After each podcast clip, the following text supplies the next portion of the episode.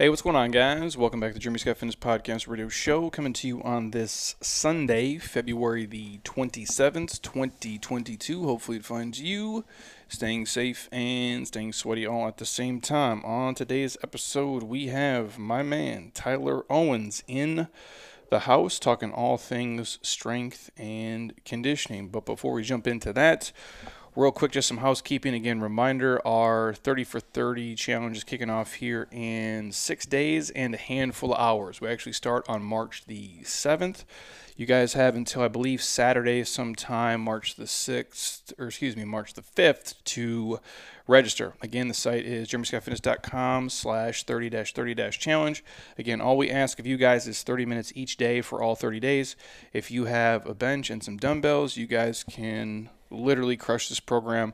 It doesn't matter what level you're at. Obviously, the more advanced you are, the more you're going to rip your face off in the healthiest, obviously, way possible. We talk all the nutrition stuff in there. We walk you guys through everything, and it will give you something to do every single day. And the protocols actually change week by week by week. So, if you're interested and you guys want a little podcast discount code, hit us up. We'll get that over to you. Otherwise, the link is uh, live in our Instagram bio right now. And again, the site is live. It's jeremyscottfitness.com slash 30 30 challenge. And you kids already know this episode is brought to you by my homies at Athletic Greens.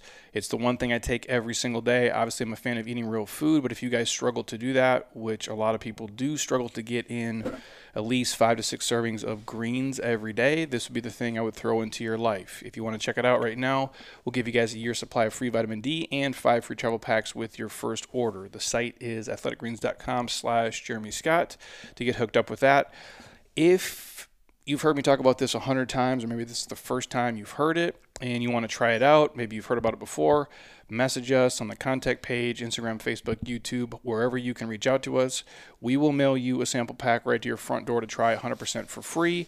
That way you can see it is the best tasting greens out there and then get hooked up with all the free stuff from there. So, again, don't feel like you can't reach out. We don't just say that as lip service, we literally send these packs all over the world, and we'll continue to do so to kind of help you guys be a little bit healthier. So if you want to check it out, hit us up. Otherwise, athleticgreens.com slash Jeremy Scott, and you guys are good to go. Always a mouthful. So we have Tyler Owens, the director of strength and conditioning at the University of Arizona. Welcome, my man. well, glad to be here. Um, so who is um, who is Tyler Owens? Let's give them the um, the origin story, the upbringing, as far back as you want to go. It can be a couple years, it can be 30 years. It's uh, your call. Uh, yeah. So um, honestly, I just grew up um, playing sports in every everything sports: football, basketball, baseball, uh, kind of year round. Uh, you know, started football when I was four years old. Crazy enough, um, and basically was just entrenched in that my whole life. Um, go through you know elementary, middle school, high school um, with doing nothing but playing playing sports um, year round, travel basketball, travel baseball, football. Um, you know, I kind of get introduced to the weight room uh, later in high school, um, and basically just fall in love with it and just see uh, the transformation that it can have when you dedicate your time and effort into it. And you know, fell in love with it and decided it was a career I wanted to follow, um, and basically just uh, took that route, and you know, uh, was a big part of what I did while I was in college, playing at Alabama. Um, spent my four years there. Um, fortunate to be a part of two national championships as a player and two SEC championships, um, and then finished up my career as a player, and jumped right in and started working in the weight room, um, and spent uh, six to seven years in the weight room and a part of uh, three more national championships and, and, and two more uh, SEC championships. Um, and then this past January, uh, 2021, um, Coach Fisch brought me uh, brought me out to Arizona and uh, started uh, leading the program out here at Arizona. And it's been uh, just completed first year, so rolling right into year two. So. Um, it's been nonstop. You know, I've been. This is my what my entire life has been is just fo- just fully entrenched in sports and and and then you know transition to the weight room side of things, and it's been uh, it's been a, a, wild ride so far. So. So when you're growing up, do you when does football become like the sport? You're like, well, I'm better at this than the rest of them. Um, honestly, it wasn't until going into my senior year of high school. Um, you know, I love basketball. Uh, that was a big part of, of uh, I played travel basketball, and then I kind of realized, you know, uh, you know, I'm probably gonna, not going to make it too far with my size and uh, stature. Because Um, how, how how tall are you? uh, right at six foot, so And how much you weigh? 220, 28, 215, 220. So Not the not the typical uh, NBA prototype. Right. So, so kind of realized that, and I was like, well, uh, I got to make a decision here. So, and honestly, the the crazy thing was, is um, right during that time was kind of when I uh, got introduced to the weight room and saw the saw the importance that that can have and how it can help develop you physically, and if you dedicate your time and effort in there. Uh, what it could do for you, and so uh, kind of dropped basketball right before my senior year, and really uh, just dedicated my time and effort into the weight room and uh, had a, a pretty a pretty solid senior year of football, um, which led me to my opportunity at Alabama. So um, I would say things ended up working out pretty well, um, making that decision. So And what um what position in uh, high school did you play for football? Like multiple, or I mean, because I Um, know a lot of times like kids will grow up and, hey, I was the quarterback, I was the punter, I was whatever. right now, so I mean, we I was at a fairly big school. We were we were six A, which was the highest division at the time in Alabama, and. Uh, so I just played linebacker. You know, I played a little offense here and there, but for the most part, it was strictly linebacker, and uh, kind of kept that same thing when I went to Alabama. And like as a younger kid, you played, I'm sure, like multiple positions all across the field. Oh yeah, fullback, running back, DN, linebacker, what, wherever and where, uh, wherever they could put me for sure. And so you start taking the strength and conditioning part like more serious. Like what does the training look like in high school? Like when you start to really get into it, like a typical day, or maybe like what are, you know, how strong are you at the big lifts? If we're gonna go the traditional bench, squat, deadlift, like those things.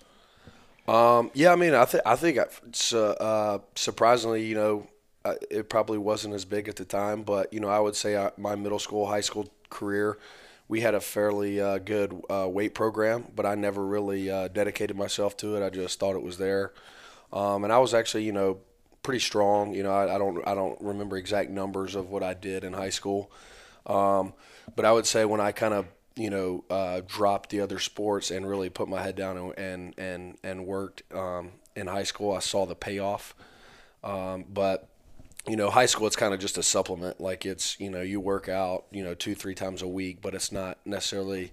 Um, it wasn't at the time that important.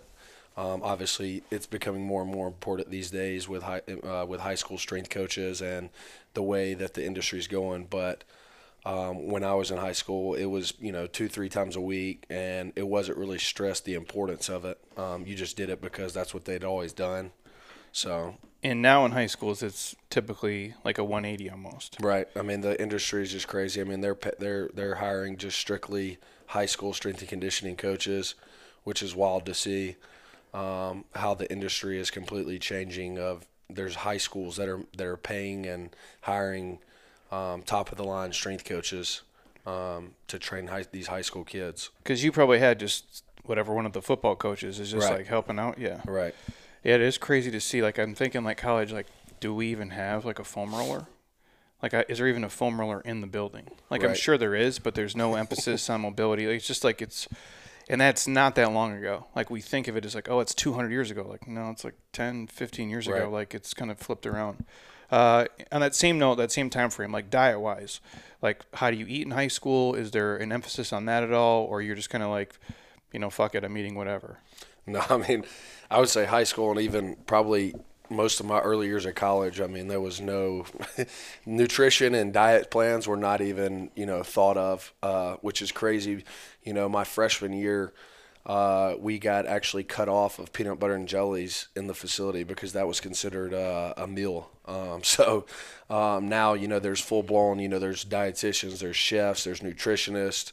Um, but you know my high school and college career like the the nutrition piece and side of things wasn't even like thought of um, and to see how that's adapted and changed and evolved over the course of even just the last five years has been um, unbelievable to see It's crazy because uh, uh, Heather, my wife, used to do. Um, she used to have ASU as one of like these major accounts, and they would have uh, when they'd travel, like she'd see like what the football team, like what the basketball team does, and like the things they would request, like from the catering departments from these hotels. I'm like, this is just shit. Yeah. Like it's all like you know mac and cheese, PB and J's. Like again, I'm not saying you can't eat that stuff, but these are supposed to be you know obviously these are you know the major power conferences, and the kids just kind of eat garbage, and you Right. go out on the field and crush it, which is kind of cool to see that there is some education pieces around it. We had a kid here, uh, Jacob Wagner. He uh, did his internship, or like when he was actually graduating from U of A, he was doing some of the nutrition stuff, like with the football team down there.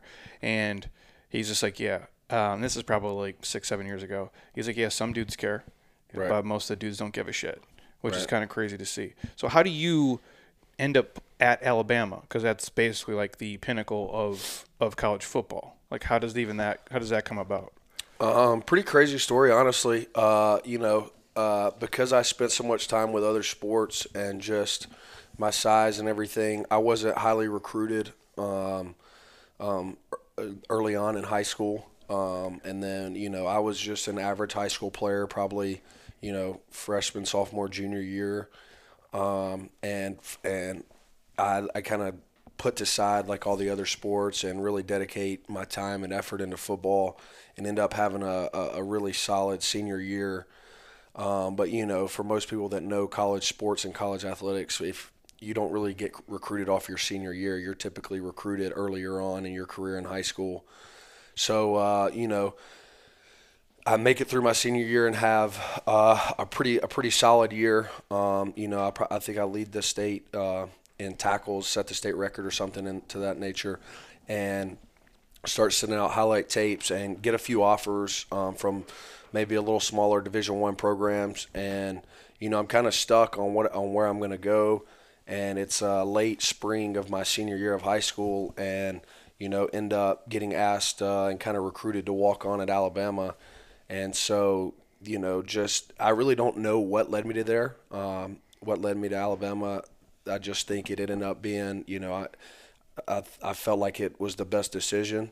And so, you know, after getting asked to walk on, I decided to go there. And you know, it was probably uh, some of the best four years of my life for sure. like how big of a difference going from obviously your high school even if it is like you know a legit high school where you know you guys are you know it's not a you know some like nine man football in the middle of nowhere going from that to walking into alabama and practice Um, I would say I had a pretty solid high school uh, structure and program, but I would just say the level of athlete um, that you're surrounded with was uh, was pretty mind blowing. I mean, when you go and the smallest linebacker on the roster around me at the time, maybe a 6'2", 230. Um, and then you look around the rest of the roster. I mean, I would say the so the level of athlete was probably the most uh, the most surprising thing was just how big and strong and, and fast and physical every single person on the roster was. Um, and then just uh, the the details of every aspect of the program, whether it be from film, whether it be from, you know, mental conditioning, whether it be from the strength and conditioning program. Um, so from every aspect of the program, you're kind of like, wow, there's not one stone that's left unturned. Um, so that was uh, that was a pretty cool thing to see. and obviously nick saban's the head coach Right.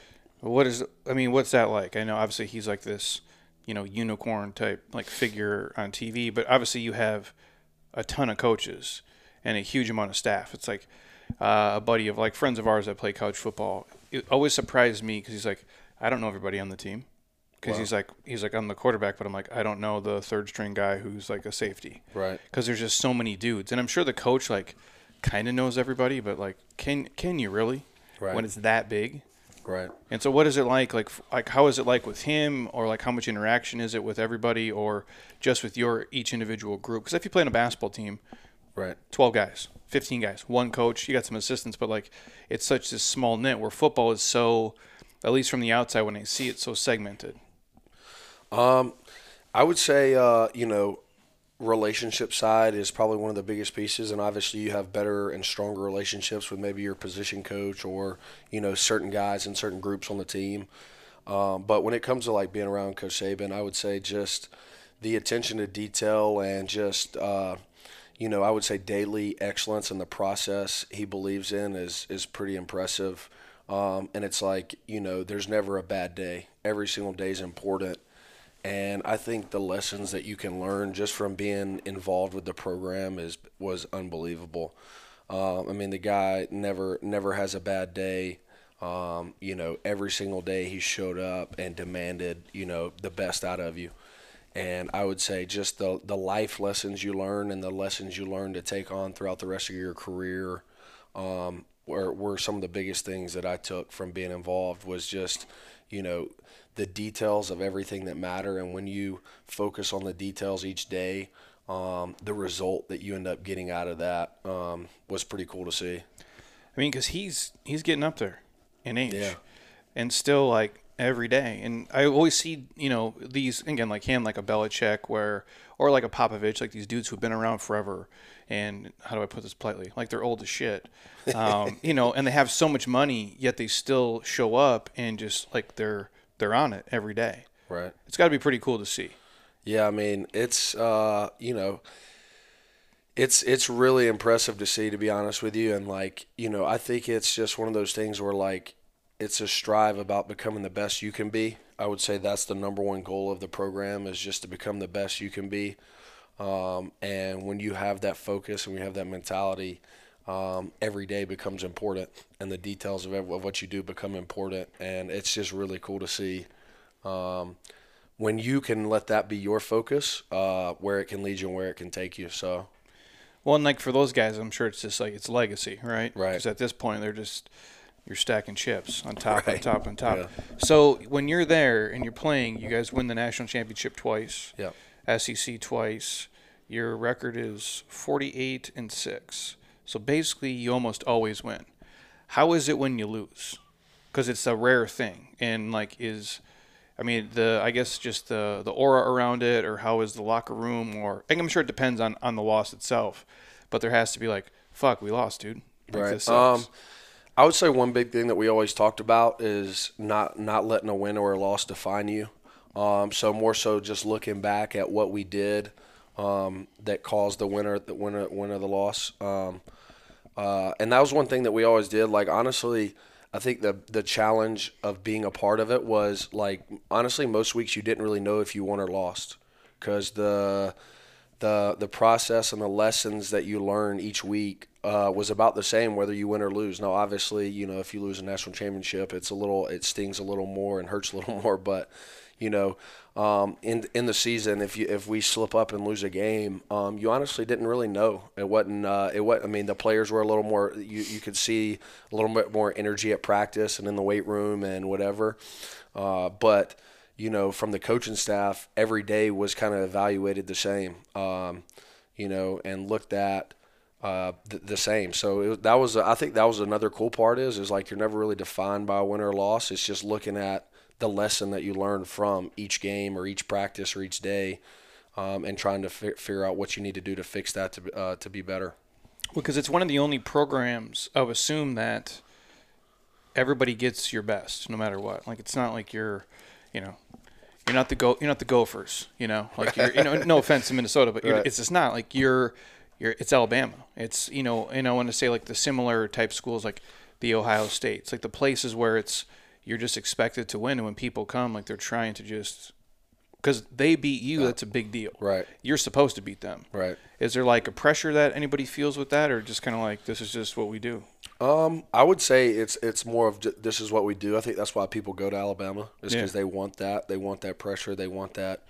They want that title, and they want and and they want to have to you know be held to that standard.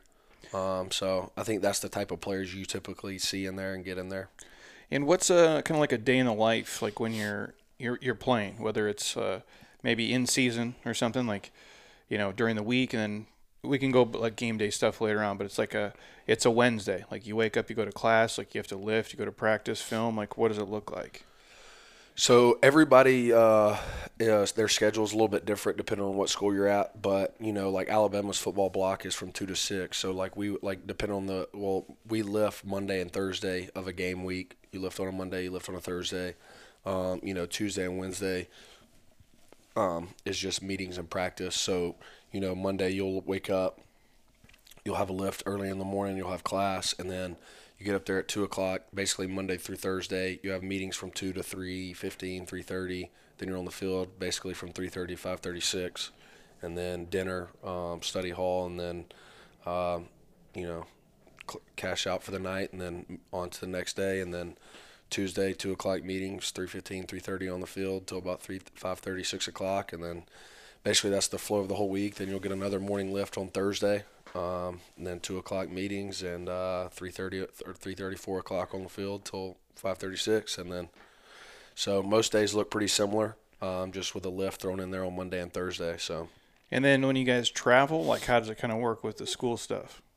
Um, typically, you travel on Fridays. Yeah. Uh, so, you know, you get as much of your school done in the morning, depending on how far the travel is. Um, so you c- hit classes Friday morning, um, and then if you have to miss, uh, you know, if you have a later class Friday, but they usually try to schedule your Friday schedules around. And then uh, depending on if it's a home home game, away game, uh, depends on how early you leave. Um, have meetings, walkthroughs, and then you get on the plane and and head to wherever you're going to play that, that weekend. So it's like a job. Yeah, I mean it's definitely. I mean I think that's uh, you know the part that a lot of people don't understand is is you know the hours and the demand of college football um, on top of classes in school is definitely uh, extremely demanding. Um, you know, playing on Saturdays, then Sunday you get back. You're usually in the training room.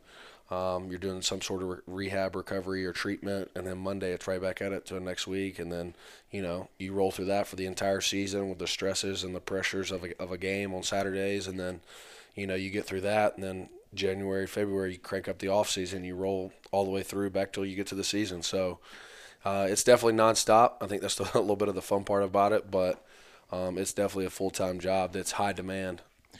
Well, yeah, and obviously the the better the program is, the the more the expectations are, because it's it's a giant business. Right. Like if you, I mean, people have these arguments, uh, whatever, you know, like some of these coaches' salaries six, seven, eight, nine million dollars, and they're like, ah, oh, the dude's overpaid. He's just coaching football. And in one reality, sure, I understand that. I go, but in the business world reality, I'm like, he's probably underpaid. And I say that because I'm like, can you fire Nick Saban and get someone else to come in there and do the exact same thing the way he's doing it? I'm like, you probably can't. Right. And that dude and that program is generating so much fucking money. They're the most important thing at the school. Like, it's a weird thing to say where, and I don't mean this negatively to anybody, but like they're more important financially than any professor ever would be. I mean, you think about it, right? Right, right. Because like they're generate like that's what funds.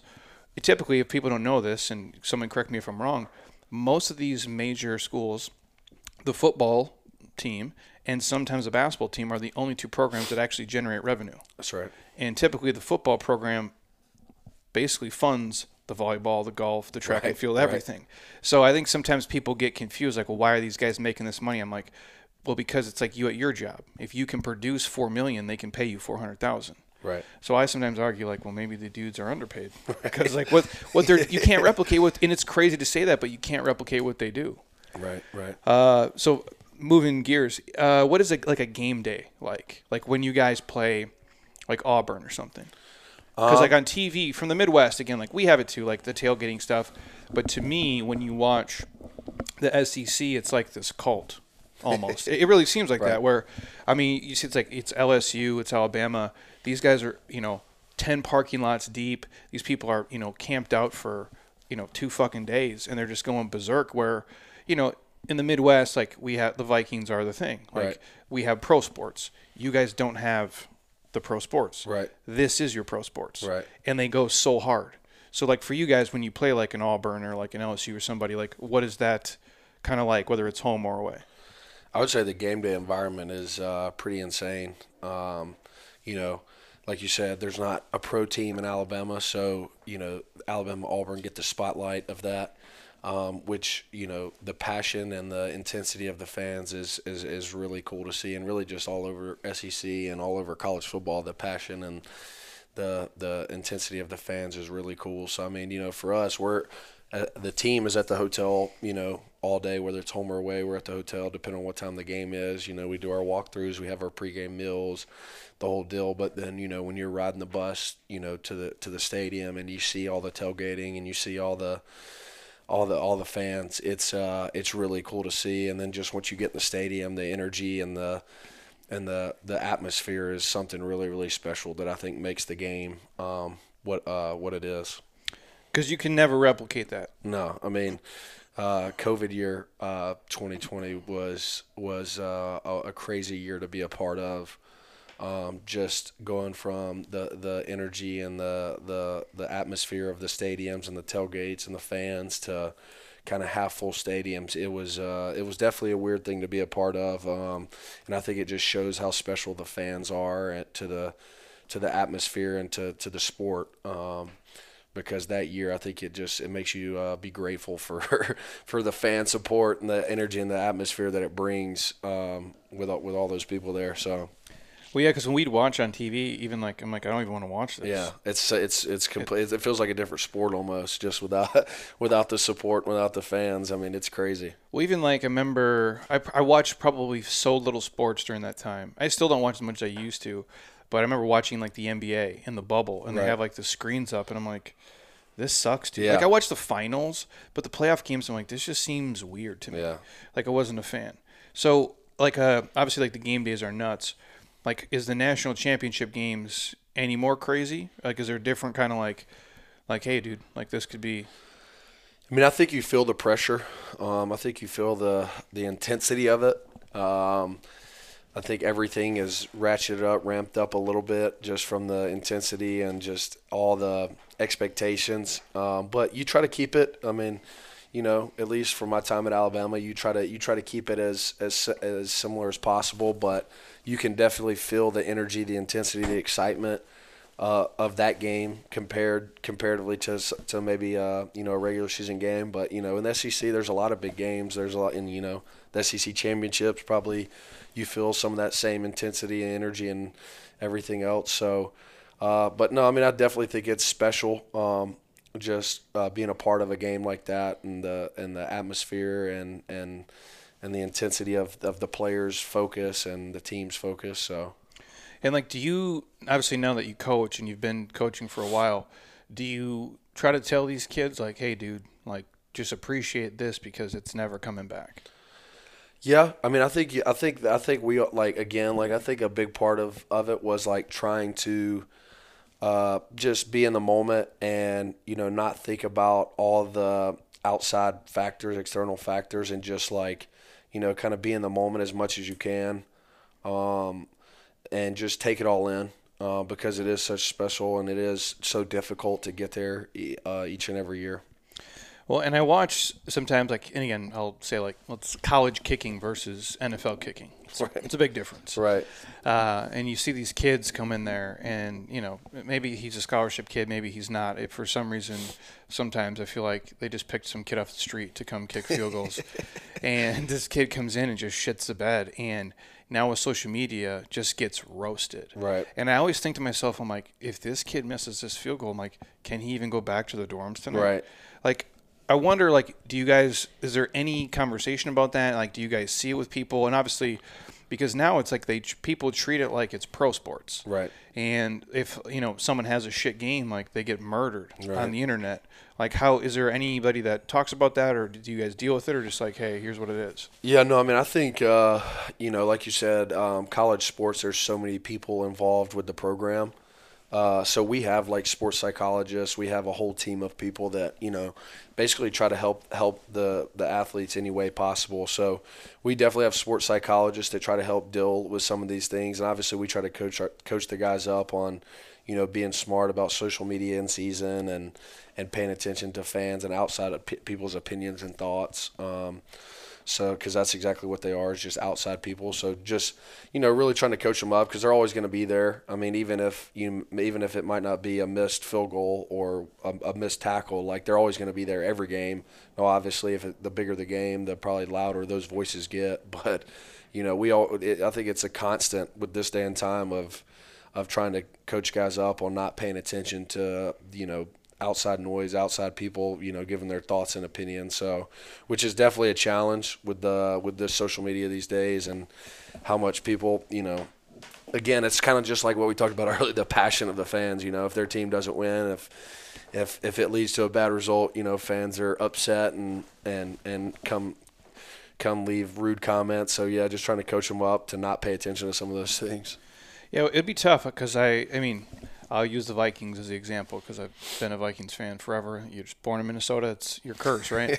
and uh, you know, I remember it was they were playing the Seahawks in the Gophers Stadium as they're building their new one, which so it's outside, and it's you know negative like seven degrees, and it's a playoff game. Blair Walsh misses a field goal from like 26 yards, and then for the next two weeks, I have everybody that I know on Facebook is out at their high school field you know, shoveling off some area. And they're like, look, I can kick a field goal from 26 yards. I can go, bro, this is your 19th attempt and you made one and you filmed it. I'm like, you're not in the NFL playoff game. It's, right. And so I think you some you hear these fans be like, well, I could have completed that pass or I could have done right. this. I'm like, no, no, no, you couldn't have done any of those things. I just I think it, it's it's got to be tougher, obviously, and I think it only gets worse as college football gets bigger, social media gets bigger. Right. Um, it'd be tough to be a kid. It's cool when you're winning for sure. Right. uh, but when you eat shit, man, I guess it's got to yeah. be probably rough. Uh, in terms of using other programs too, like is just the is there like a huge culture difference between like when you're at Alabama or maybe some other places you either interviewed at or have been to or seen? Is there like one main thing that that they do different? Because like they're all obviously they get some of the best talent, but a lot of programs get like really good talent.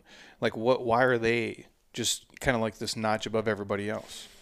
Um, I would say probably just Coach Saban and the demand for excellence he has there. Um, I think uh, you know, I think he's the that that program is a great example of, you know, yeah, it's about talent, get good players, but it's also about, you know, um, culture and the standard you you you accept because you know there's a lot of places with talent, there's a lot of places with good football players, there's a lot of good football players all over the country, but it's about you know building a culture and a standard and a team that. Uh, that is bought into whatever your your process is, bought into whatever your your belief and value system is for your team and your program, and it's really just the teams that do that the best. Um, usually the ones that have the most success. Because you have so many dudes who are so good and get them to well, because again you're you're getting every guy who was the guy. Right. And now he's in a room full of all those dudes. Right. And it's a lot of egos and shit. Right. That's got to be tough too, I'm sure. Uh, so what is the the training look like in college, like the normal, like your kind of strength and conditioning program that the that you guys would go through? Yeah, so I mean, like uh, you know, at Arizona, we'll uh, like if you start off the year in January, um, depending on when you finished your last game the year before, you know, we'll start the off season sometime early January, and basically, you know, some some some guys go three days a week, uh, you know, lifting or whatever. But you know, for us, we'll, we'll, we'll typically start the year and go four days a week lifting, um, uh, with a traditional somewhat upper lower split, and with probably two two to possibly three days, you know, running. And then as we go through the off season, uh, more towards the back end of that off season, we'll have the back end the last three to four weeks. We'll we'll transition to three days a week lifting, more total body um, with four days a week uh, on field running. Um, and then we'll have usually our spring break, and then we'll come back and we'll do uh, spring ball. And during spring ball, you typically lift on the days you don't practice. So we'll go through basically March, April ish, um, and go through, and we'll basically practice every other day um, with um, scrimmages on Saturdays, and then we'll uh, lift on the days in between. And then typically you get uh, the month of May off. Uh, obviously, everybody's calendar is a little different, but most for the most part, um, most people get May off, and then we come back um, right after Memorial Day, and then we'll start training for the summer, uh, kind of just like you do in the off season, four days a week um, in the weight room, um, and then uh, uh, about two to three days. Actually, in the summer, we're typically always four days on field, so we'll be on field four days, lifting lifting four days, and then in July we'll crank up some of the running and back down on the lifting a little bit and go three days a week lifting, four days on the field, and then you hit August and it's uh, two to three, two about two and a half weeks of camp, and then school starts, and then your game prep mode, and you late August all the way through December, January, you're uh, in season. In and in season, you train about uh, two, the guy uh, like your starters or your guys that play will will train two times. Um, and you typically try to train your development guys like three, um, four if you can squeeze one more in. So, what does um, is the training protocols look different based on position? I'm assuming. Um, yeah, so I mean, like for us at Arizona, we try to we try to individualize and be very specific about every single guy. Um, obviously, you know, the sport itself and then positionally itself has different demands.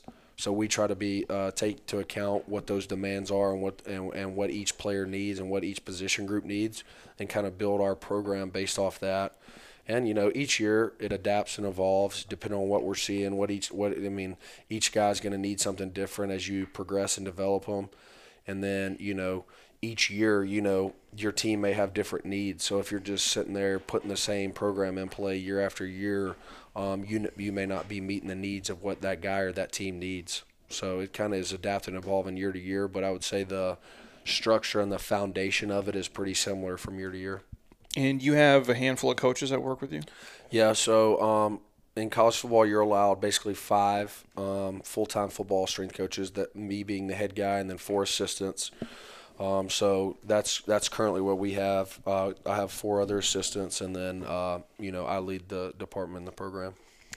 And what's the goal when these guys come to you? Is it hey, we want these guys to be the strongest and fastest dudes possible, or is it injury prevention, or is it like a mix of both, or does it depend on obviously the person? Um, I would say uh, you know. Um, the the main goal obviously is if, if they're not on the field on Saturdays, we're not doing our job. So I mean, I would say I guess you have to put in importance on you know being healthy. Um, you know, so I think that's the foundation of it, and then just building resilient, tough athletes. You know, through you know your exercise selection and through your program, and obviously we want to make fast, explosive football players. So, you know, I would say staying healthy and building fast, explosive football players is our main focus. Um, and then you know we develop programs that, uh, based off that. And what um, like a like generalization? Like what's the what are the lifts? You know the, the big main core lifts you guys focus on. What are the uh, the kind of rep ranges? I guess uh, whether it's you know before season and then obviously like in season too. Um, obviously, in the off season, you're doing a little bit more volume, but I would say our main lifts are, you know, your tip. Uh, we're not going to do anything crazy. Like we're going to do your typical hang clean, power clean, some of your Olympic based stuff. Then we're obviously going to do some squat variations. Um, but I, I would say football is a power sport. Um, so we train everything for power. So that's so our, our rep and our, our rep range and our volume is based off chasing power. So um, you know we're we're never really going to go over on our main on our main list. We're never typically going to go over five reps, six reps. Um, we're going to get more of our volume through sets um, um, rather than reps because um, you can maximize their intent um, and how fast the bar moves. So that's one of our big focuses is on is on intent um, in every movement and not just doing a lift just to do it but have maximum intent and effort in every rep rep that you do. And then, like I said, our we're gonna do, you know, we're gonna bench. We're gonna do a variation of bench. You know, it might be barbell bench, it might be football bar bench, it might be speed bench, um, incline, dumbbell incline, uh, dumbbell bench. Um, you know, all your typical movements. Um, but you know, we'll do a little variation, whether it be with the bar or banded or speed. Um, you know, we'll do hang clean, power clean, push press, all the different variations. Um, but I would say just again, just having like our foundation is squat, hang clean, power clean, and bench. But we'll do a lot of different variations through that. And some of these guys that come to you, I'm sure they have no clue what they're doing, or do they have a decent base built? Um, it's actually surprising, kind of like what I said earlier, is the is the importance that's getting placed on in high school. Now, obviously, you have your guys that that have it that don't have a great um, weightlifting background, but it's actually uh, I feel like improving year to year because high schools are now actually employing strength and conditioning coaches. So I feel like uh, honestly, there's some foundational background uh, by majority of guys. Now you'll have your handful that don't have necessarily a huge background or don't know what they're doing, but for the most part, most guys uh, have a background. I think the the challenge is is is uh, teaching them um, your way, your philosophy, um, and getting them out of old bad habits of moving. That's the bit. That's the bigger challenge. Oh yeah, just the mechanics Right. of because these are complex patterns. Obviously, Right. with the barbell for sure, because you can get hurt Right. doing some really stupid stuff, and you see guys who are like, ah, I'm this strong, I can you know back squat you know 250, and then we give them a sandbag that's 100 pounds, and they fold like a lawn chair. And I'm like, well, can you can you really though? Right. So I'm sure you guys obviously see some of that too. Uh, the nutrition piece, like, do you guys, how much do you drill it down their throats now, um, or do you just kind of like you clean up some of the stuff and then just tell them to, to do the best, or do you have like a dedicated person who's like, hey, here's what you're supposed to do, and let's try to adhere to, you know, this type of eating protocol. Um, so we have a. Um, what's crazy is is now we have a whole high performance team. So that includes the athletic trainer, me, the sports psychologist, and a nutritionist. Um, so you know, I would say nutrition is becoming more and more and more a priority and an emphasis of what we do. Um, and you know, at Arizona, we're building a full-on, you know, team of nutritionists, dietitians, etc. And you know, I would say every day, uh, it's a process of trying to get to educate these guys on on eating the right things, hydrating, and putting the right things in their body. Uh, because you know most of these guys have been 18 19 years of probably no plan no thought no anything into their diet or nutrition and then over the course of a year to four years you're trying to change those habits and routines um, nutritionally which is probably one of the hardest things you have to do but so i think it's a daily process of trying to educate them and give them tips of of what to eat when to eat um, you know how to hydrate how to do all these things um, with a with a demanding schedule like college football demands of you. So uh, I would say across college football, it is becoming uh, probably one of the most important things um, where people are trying to get their edge, whether whether it be through having some of the best dining halls and food selections in front of these kids, having chefs, having nutritionists and dietitians. I would say it's becoming a huge piece um, along with all, all the other things college football. Because I'm sure, like even at uh, University of Arizona, like the food selection now is way better than it was five years ago. Oh, um, I mean, like I said, my freshman year of college, um, we got shut down uh, peanut butter and jellies because it was considered a meal, and now you know you can essentially provide as much as you want or as much as your university allows through your resources. So I mean, the food selection now is unbelievable, and every day I'm just amazed at you know the resources that these kids have in front of them, and it's like our, it's our job to try to educate them and show them um, what's going to help them uh, perform and live and have the most healthy life. And so I would say, like I said, it's it's it's an 18, 19 year habit we're trying to break because for the most part, most of these kids haven't had any uh, nutrition education prior to coming to college. You know, maybe a few, but for the most part, it's trying to uh, educate them on the right things to put in their body. So. And like when you guys are on the road, uh, what do you do food wise typically? So we're typically in a hotel, and honestly, we try to keep the Friday night meal. Uh, you know, depending on how late in the day we play Saturday, whether it be Saturday pregame or Saturday breakfast and then pregame, we try to keep those meals as as as similar as possible, and then obviously, you know, make them extremely high quality and nutrient dense and st- and, and the best of uh, options that are going to help them perform on Saturday. So you know, some like obviously have having to do with nutrient timing with certain carbs and proteins. Um, but yeah, we try to we try to make it easy digestible foods and stuff that the guys will eat and like. Um, that'll set them up for success on Saturdays. And then what does um like the mobility recovery stuff look like? Like how much time do you guys spend like whether it's on movement prep or is it dedicated like soft tissue work or how do you kind of build that into what they do?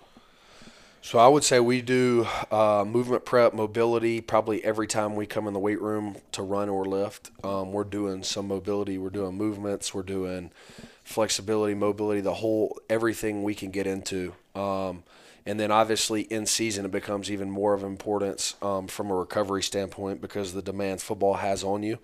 So I would say you know as you get into football, the soft tissue work, the soft tissue prep just increases. Um, and then in the off season, you know, uh, as a part of our warm up, we're going to do some movement prep. We're going to do mobility. We're going to do all of that stuff. I would say year round because the better movers you are, the better the better it's going to help you on the football field. The better it's going to help you when you train and to get more out of your training. So it's definitely a piece that is uh, of high importance for us, and we try to get better at it um, each each each week. And when you say you're like running on the field, like what do the running protocols look like? Are these guys going running like five miles? Are they running sprints? Are these intervals, gassers? Like what's the breakdown? Um, so like I said, football is a power sport, and you know if you look at the basically we just try to look at the game and work backwards from it. Um, you know each play is about five to seven seconds max, and then you have thirty to forty seconds in between. So you know we try to make like I said, the most fast, explosive athletes as we can. So we'll typically in the off season have a max velocity day, uh, working on top speed, top speed mechanics, sprinting, all those type things. And then we'll have a change of direction day, basically what, what I like to call harnessing that speed um, and putting that speed to use in a football specific setting through change of direction work. And then our next our next day on field will be typically Thursday. We'll do acceleration work, which is kind of more specific to what football is. And so we'll do some acceleration sprint work, which is more shorter distance, um, chain sprints, resisted sprints to free sprints, a bunch of different contrast variations, and then uh, and then on Friday we'll do some different var- variations of conditioning, whether it be through circuits, whether it be through um, you know intervals, whatever. Um, Fridays typically our conditioning day at the end of the week. So these guys kind of go through everything. Yeah. So try to basically expose them to a little bit of everything because you're going to need a little bit of everything through the course of a football game. Obviously, you've got to be conditioned to be able to play, you know, a 60-minute four-quarter game. You've also got to have some change change of direction, agility, capacity, and you've obviously got to be able to sprint and be fast and explosive because um, those are usually the guys that have the most most success on the field. And so, saying that, like, what's um like some of the biggest freaks if you remember like one or two people maybe from either like when you're playing or even coaching where you're like yeah this these these dudes are just they're different than than than we are. If i look back at alabama i mean i could go i mean i don't know that i could uh, single i don't know that i could single guys out because there is i mean it's like every year you have 10 15 guys that are you're just i mean it's it's it's really impressive. I mean i could go down the list of you know Derrick Henry, OJ Howard, Amari Cooper, Josh Jacobs. I mean, it's just like freaks. just freaks. I mean, Calvin Ridley, you know, like speed wise, DeVonta Smith, and I mean, strength yeah, wise. Yeah, I mean, just the things that you can watch these guys do. It is. I mean, I could I could just go down the list, and like really, honestly, each and every one of these guys are freaks in their own way. Um, like I would I wouldn't say that they're all like you all look at them and be like, wow, they all have like blow you away with some just in different aspects. So I mean, like then you have, I mean, you don't even think about some of the O linemen and D linemen, the way they can move and run and jump and change directions. I mean, it's like, it's uh, it's really impressive, and you see why they're playing and having success at the next level the way they are. Well, and that's the the guy at home watching because everybody's a freak out there, right? But then there's like uncommon people that are even uncommon among them, where you're like, okay, this guy, like when you watch the NFL and you're like, uh, like Tyreek Hill or something, right? You're like this dude doesn't he's not moving normal. Right. Like he's just got a different gear. Or like i think like way back like randy moss or like chris johnson's you're like or Deion. you're like yeah these dudes are just a little something different even inside of that. Right.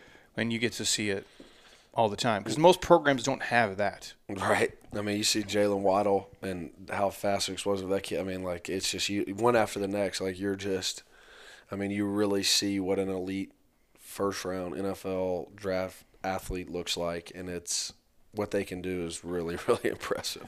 And it's like the dudes work hard, obviously, but yeah. there's just they have something given to them that you do not have. Right. And there's nothing you can do. Right. Like I always joke with the Randy Moss quote, like they did the whole like, uh, you know, it's almost like the 30 for 30, but it was on the Vikings. Uh, I think it was that 99 season where they shit the bed against the Falcons, and then obviously the Falcons end up losing to the Rams in the Super Bowl. But Moss is out there just like I mean, killing everybody and he's out on the field. He's got his gloves, obviously, strapped to his face mask, and like in a stretch, Randy, he's like, 84 doesn't stretch. he's like, I, I came out, I came out the womb ready. That's when my mom had me, and I'm like, but he's dead fucking serious, right? Because he's not stretching, right? And then he goes out against the Cowboys and has like four catches for four touchdowns and 250 yards, and I'm like, what is that? It's different, man. Like you, you can't You can't teach that. That's right. There's no lift for that at all. That's right. yeah. So most of the time, it's me just trying to not mess some of these guys up. Uh, there's no doubt. Well, yeah, because you're not making them like faster, essentially. Right. Like they just have this thing. Your goal is to just try to harness it and make sure it it makes it onto the field. Right. So, what's the biggest difference between you know playing for a team and then obviously working for the team? Um, I would say just like uh, uh, the leadership standpoint, management standpoint of all the things that you have to manage between managing your staff, managing the players, managing the football staff. Um, you know, but I would say there's a lot of similarities um, for sure, just in terms of like being a part of a team, being in the locker room, having those relationships. I would say that's what makes it so fun and special. Is is like like I said, I've kind of been a part of sports since I was four years old. And so when when you get to do this job, I think that's the fun and exciting part is you you're kind of still a part of a team, um, like I have been since I was four years old. So I would say just the challenge and the difference is is just is just the leadership standpoint of having to to, to manage um, all those different aspects of things and and make a little bit different decisions. Um, other than just the decisions that you would make as a player, as opposed to being in a leadership role in a management role of trying to lead and manage um, different people. And then let's do the um, like the good, the bad, the ugly of you know kind of being a GA or like the lower assistant on the coaching tree because you don't start off in this right. job. You graduate college, and then what's the what's the progression for you? Um, so yeah, I was a I was an intern. Um, I had to I had to actually. Uh, the bad was, you know, I'm, I'm I was in an apartment, obviously living, you know, going to school, enjoying being a part of the football team, and then it's like you almost start over. Uh, so I move into the dorm as a college graduate, um, basically making no money, um, and you you know you're living in a freaking college dorm with a bunch of freshmen, um, and working you know. I mean, I don't. I, my hours were I would get there at four, four thirty in the morning, and sometimes not leave till nine, ten o'clock at night. Uh, working multiple sports, you know, Oh, you do everything. Yeah, you know, helped with baseball, helped with uh, rowing, you know, a bunch of different sports, uh, along with football, um, and basically it was just you know, you sleep in the dorm, and then you wake up, and then you're there all day, every day, and then you go back home and you sleep, and you do it again, and it's like, you know, I think the mental challenge of that uh, is definitely demanding. I mean, you just you don't know when it's going to end. You don't know when you're going to get an opportunity to kind of at least uh, move forward. And then, fortunate for me, you know, I kind of did that for about a year and a half, um, maybe two years, and then uh, you know get to move out of there, and then and then you know I kind of shrink down to just doing football um, and helping baseball, and then I get an assistant role where I'm just doing football. Get moved into the assistant role where I'm just doing football and I would say the demand was the same but different. Um, you know, you're not dealing with three or four sports and assisting and doing everything you can to get an opportunity. Um, you kind of spend all your energy and effort on just football, and so you kind of have a little bit different schedule. But I would say your energy and effort still spent the same, just directed in a different direction towards football. Um, and then you take you go from being an assistant um, and kind of serving your your your director and your boss and, and the players to becoming the director and then you know it's a whole different thing. Now you're managing your staff. Now you're managing the players. Now you're managing relationships with the football staff and the head coach. Um, and essentially i feel like you know i'm probably working uh, the same uh, a lot of the same hours uh, maybe at times not quite as much. Um, but i would say just the lessons that, that i learned those first two two two and a half years uh, as an intern or some lessons that I'll never forget.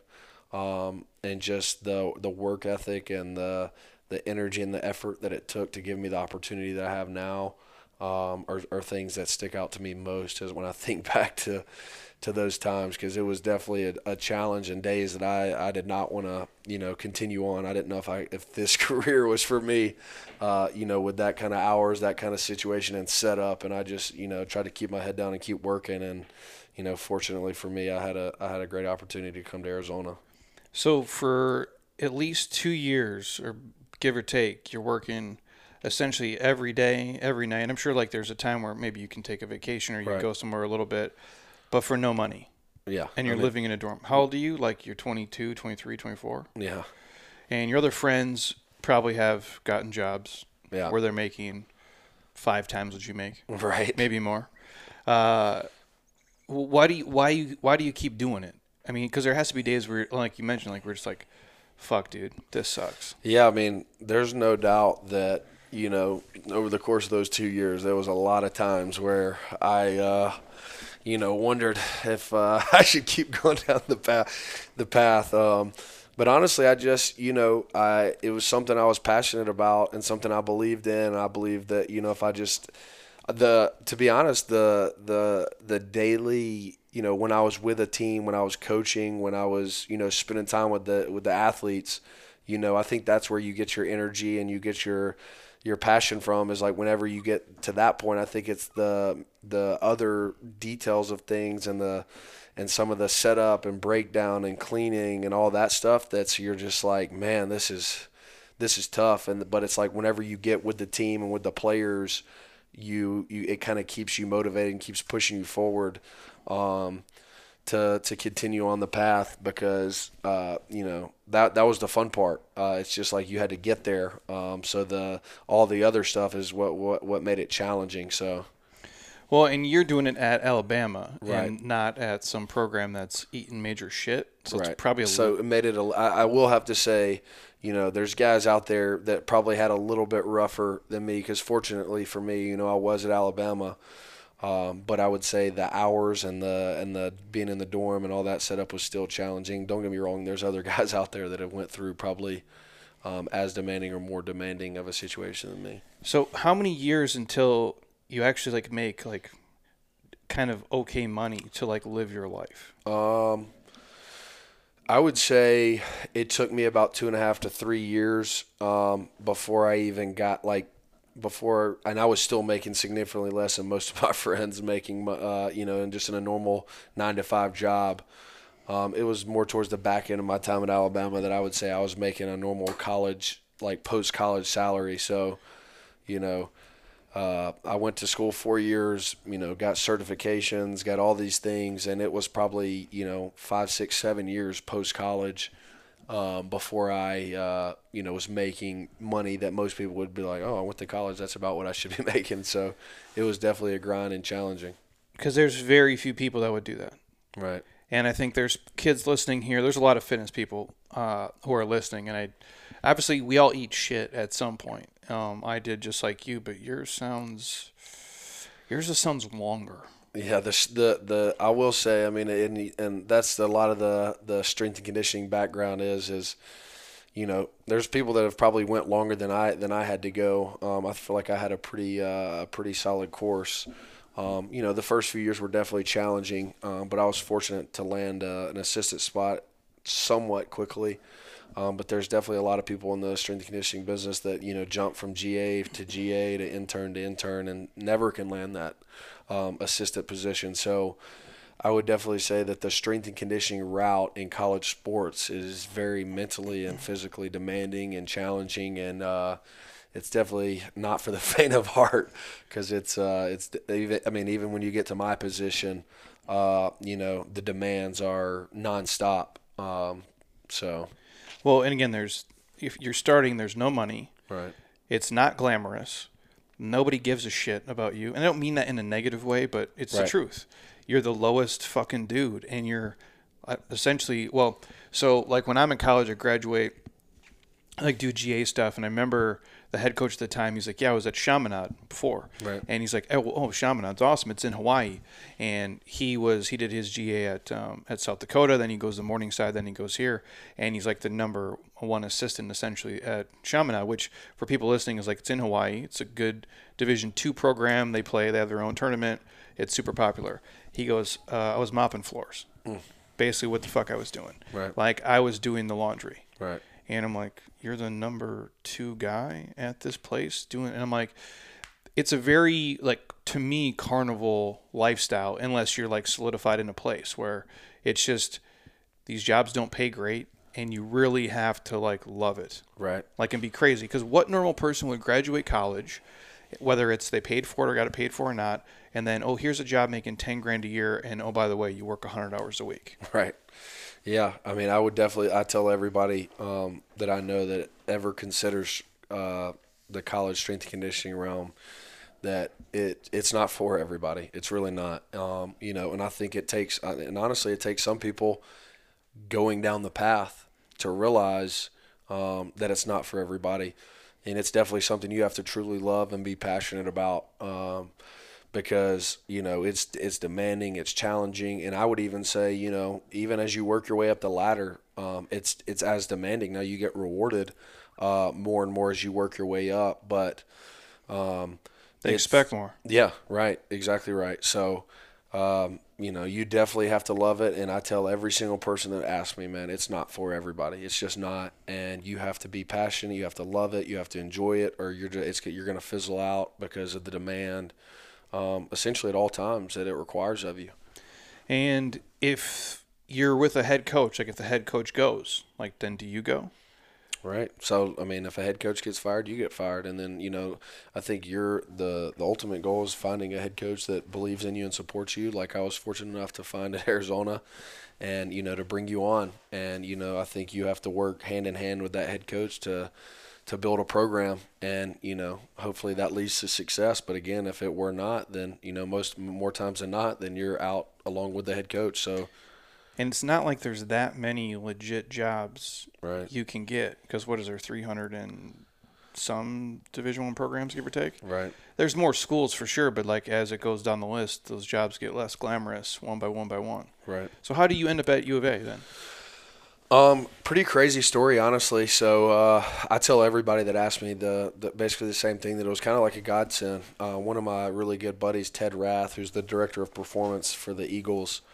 um, worked with our head coach Jedd Fisch at the L.A. Rams, and uh, they had a great relationship. And when Coach Fisch got this job at Arizona last January.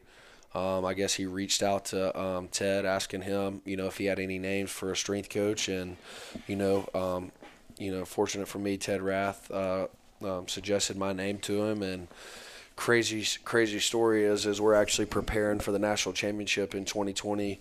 Um, we had we had just gotten back from the Notre Dame game, the playoff game, and Coach Fisch calls me, and we have a. I mean, we, we never. I've never met him. We never had any prior conversation. He starts talking, and I'm like filling in his sentences. I start talking. He's filling in my sentences, and it's like when you, you just knew that we see the way a program should be built and a culture that should be built, um, just aligned perfectly. And it was just like, man, there's this is a no brainer. Um, just when we had that conversation, we talked, and it was just so easy. Then he get, ends up giving me a call back a few days later, offers me the job, and then um, right after the national championship in 2020, when we ended up winning, um, I left straight from Miami and flew to Arizona, and kind of have been full go since. So. Uh, it was a pretty crazy story, and you know, especially for for my time and the head coaches I was around at Alabama, I always thought you know it would be somebody that I knew and spent time with at Alabama that I, that would end up getting me to leave, um, not somebody uh, that I'd never met or known. Um, but you know, I think it couldn't have worked out better, and it's a really, really cool story. And you know, I'm forever grateful for Ted Rath for introducing us and and uh, and giving me the opportunity and for everything he did to, so I could have this chance because uh, it's been it's been pretty awesome so far. because otherwise maybe you're still Still at Alabama as an assistant, so and sometimes dudes do that for long time.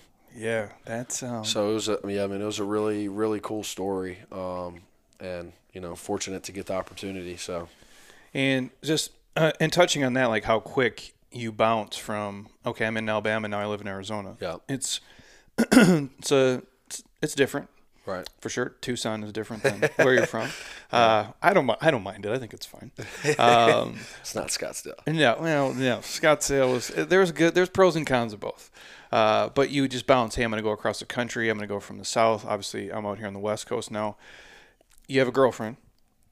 Um, how does that work? Like in the I, for people listening, because it's like a, you're it's kind of this carny life where it's like, hey man, here's where I'm going to live now. Here's where I'm going to go. So like if you're married or you want to have a family or do these things, you're basically. My wife is the same way. She's in a prison Right. with me. She's fucked. You know, and, and like I could drop this and do something else. Sure, I go, but she's in this as much as I am. Right. And whether your significant other realizes that or not, like they're in a prison with you, Right. and there's nothing they can do. Is that a tough conversation? How does how do you how do you navigate that? Um, fortunate for me, uh, Kristen's actually very supportive um, in everything. She always has been. I mean, she's kind of been with me since the beginning, so she kind of knows the Like col- in college? yeah.